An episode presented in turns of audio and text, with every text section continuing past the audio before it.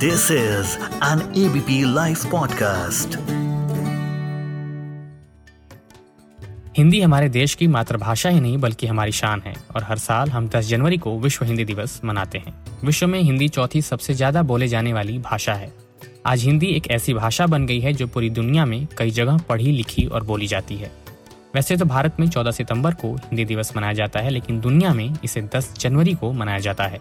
ABP live podcast पर आज विश्व हिंदी दिवस के दिन श्री आनंद प्रधान जी मौजूद हैं, जो Indian Institute of Mass Communication में प्रोफेसर के पद पर कार्यरत हैं और इस बातचीत में उन्होंने अपने विचार हिंदी भाषा के ऊपर प्रकट किए हैं और इसके बारे में बातचीत की है। तो आइए इस बारे में हम सर से बात करते हैं और हिंदी भाषा और उसके बढ़ते विस्तार के साथ साथ चुनौतियों के बारे में भी जानते हैं। सर, हमें हिंदी भाषा के बढ़ते विस्तार के बारे में कुछ बताएँ। हिंदी को लेकर के मेरी ये समझ है कि हिंदी का निश्चित तौर पर विस्तार हुआ है और उसमें विस्तार में जो हमारा मीडिया है खास करके जो मनोरंजन का के माध्यम है चाहे वो टेलीविज़न हो या सिनेमा हो, उसने बहुत बड़ी भूमिका निभाई है हिंदी को बाहर ले जाने में, हिंदी क्षेत्रों से, देश के अंदर भी और देश के बाहर भी। दूसरा जो हिंदी साहित्य है उसकी भी बहुत महत्वपूर्ण भूमिका रही है। है आज भी। हिंदी को दूसरी जगहों पर जो हिंदी गैर हिंदी क्षेत्र हैं उन जगहों पर ले जाने। जी।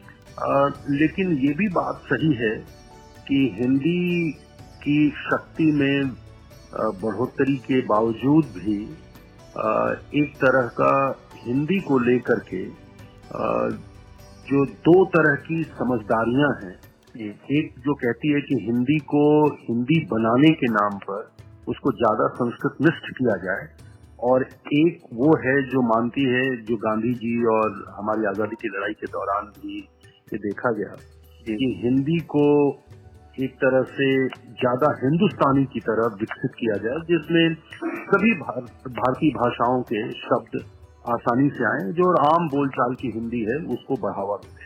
और वो हिंदी ज़्यादा सर्वग्राही हो ज़्यादा लचीली हो और उसमें क्योंकि तो हिंदी खुद भी इसी तरह से बनी है खड़ी बोली से हिंदी का जो विकास हुआ है उसमें तमाम जो क्षेत्रीय भाषाएँ हैं बोलियाँ हैं उनसे शब्द आए हैं इसमें। तो हिंदी की ताकत वही है अगर उसमें आ, ये भा, इन भाषाओं से भी और इन बोलियों से भी शब्द आते रहें और उसका शब्द भंडार बढ़ता रहे। दूसरा जो मैं समझता हूँ बड़ी चुनौती है शिक्षा और ज्ञान की भाषा के रूप में उसका विकास एक तरह से गतिरुद्ध हो गया है। पहले ऐसा नहीं था लेकिन हाल के वर्षों में गतिरुद्ध हुआ है और उस मामले में अंग्रेज़ी का वर्चस्व बढ़ा है। मुझे लगता है कि हिंदी को ज्ञान की भाषा बनाने में खास करके समाज विज्ञान और विज्ञान की भाषा बनाने में अभी हमें काफ़ी मेहनत करने की ज़रूरत है। और तीसरी चीज़ मैं ये मानता हूँ कि हिंदी को लेकर के हमें किसी भी तरह से दूसरी भारतीय भाषाओं के साथ एक तरह का जो बहनापे का संबंध है जो बहनों के बीच होना चाहिए उस तरह का संबंध होना चाहिए।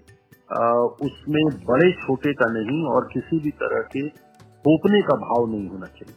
जो सहजता से जिस तरह से हिंदी का खुद ब खुद प्रसार हुआ है वो ज़्यादा महत्वपूर्ण है। बनस्पत की जो राजभाषा के रूप में जो सरकारी हिंदी है उसने नुकसान ही ज़्यादा किया है। जी। तो मैं तो यही समझता हूँ। जी।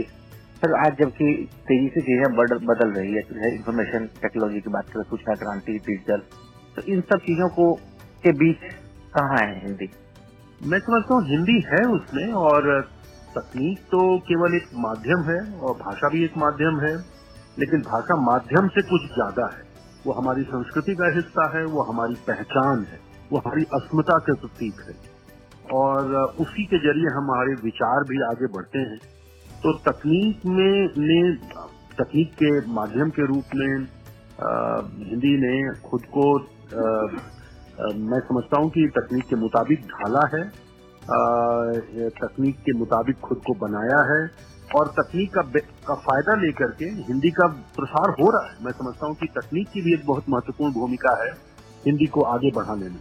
यह सही बात है कि कुछ समस्याएँ रहती हैं लेकिन आ, मैं समझता हूँ कि वो इतनी बड़ी समस्याएँ नहीं है कि इस तकनीकी और या जिसको आप कहें इंफॉर्मेशन और कम्युनिकेशन टेक्नोलॉजी के का जो रिवोल्यूशन है या क्रांति है उसने भारतीय भाषाओं को कोई बहुत नुकसान पहुँचाया बल्कि उनको एक बड़ा मंच अंतर्राष्ट्रीय मंच मिला है आ, अपने को आगे बढ़ाने का।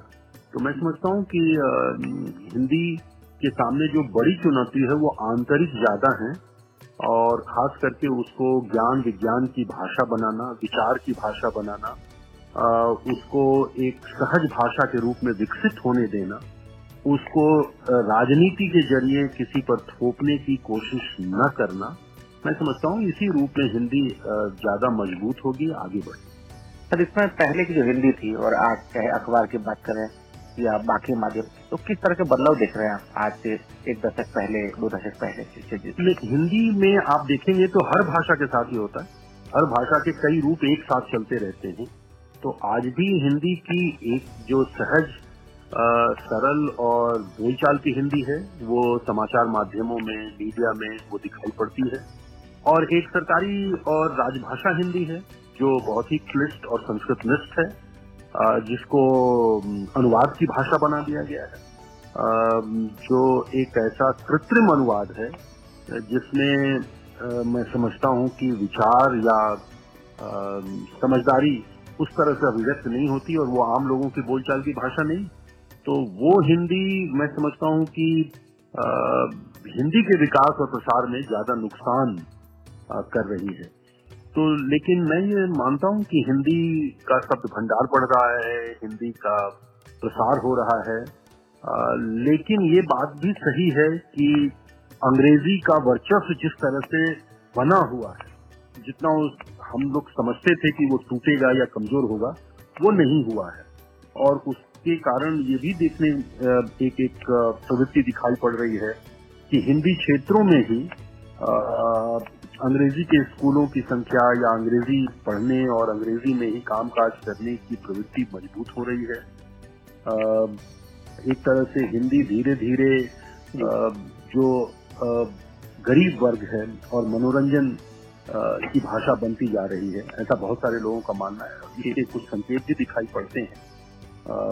लेकिन मैं समझता हूँ कि जो मिडिल क्लास है, खास करके मध्य वर्ग और उच्च मध्य वर्ग अगर उसने हिंदी को छोड़ दिया और अंग्रेज़ी माध्यम में ही अपने, आप आप कहिए कि आगे बढ़ने का रास्ता देखने लगा तो ये ये हिंदी के लिए थोड़ी चिंता की बात ज़रूर है।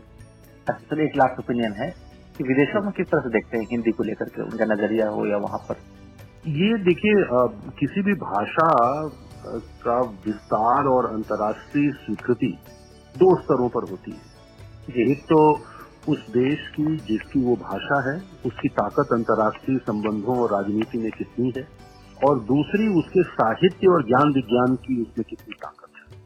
तो इन दो आधारों पर ही तय होता है किसी भाषा का, की सामर्थ्य।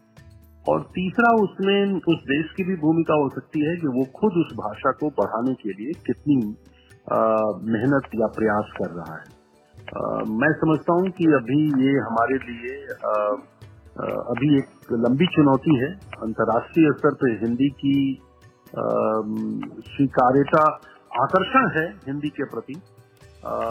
लेकिन अभी उसकी स्वीकार्यता अंतर्राष्ट्रीय भाषाओं के स्तर पर जिनको हम अंतर्राष्ट्रीय भाषाएँ कहते हैं, उसके स्तर पर अभी होना बाकी है। हमारे साथ मौजूद थे आनंद प्रधान जी, जिन्होंने हिंदी के बढ़ते विस्तार के साथ साथ हिंदी को अंतर्राष्ट्रीय भाषा और समाज विज्ञान और विज्ञान की भाषा बनाने पर ज़ोर दिया और बताया कि हमें ऐसा करने के लिए और मेहनत की ज़रूरत है। एबीपी लाइव पॉडकास्ट को अपना कीमती समय देने के लिए बहुत बहुत धन्यवाद, सर। बने रहिए एबीपी लाइव पॉडकास्ट के साथ।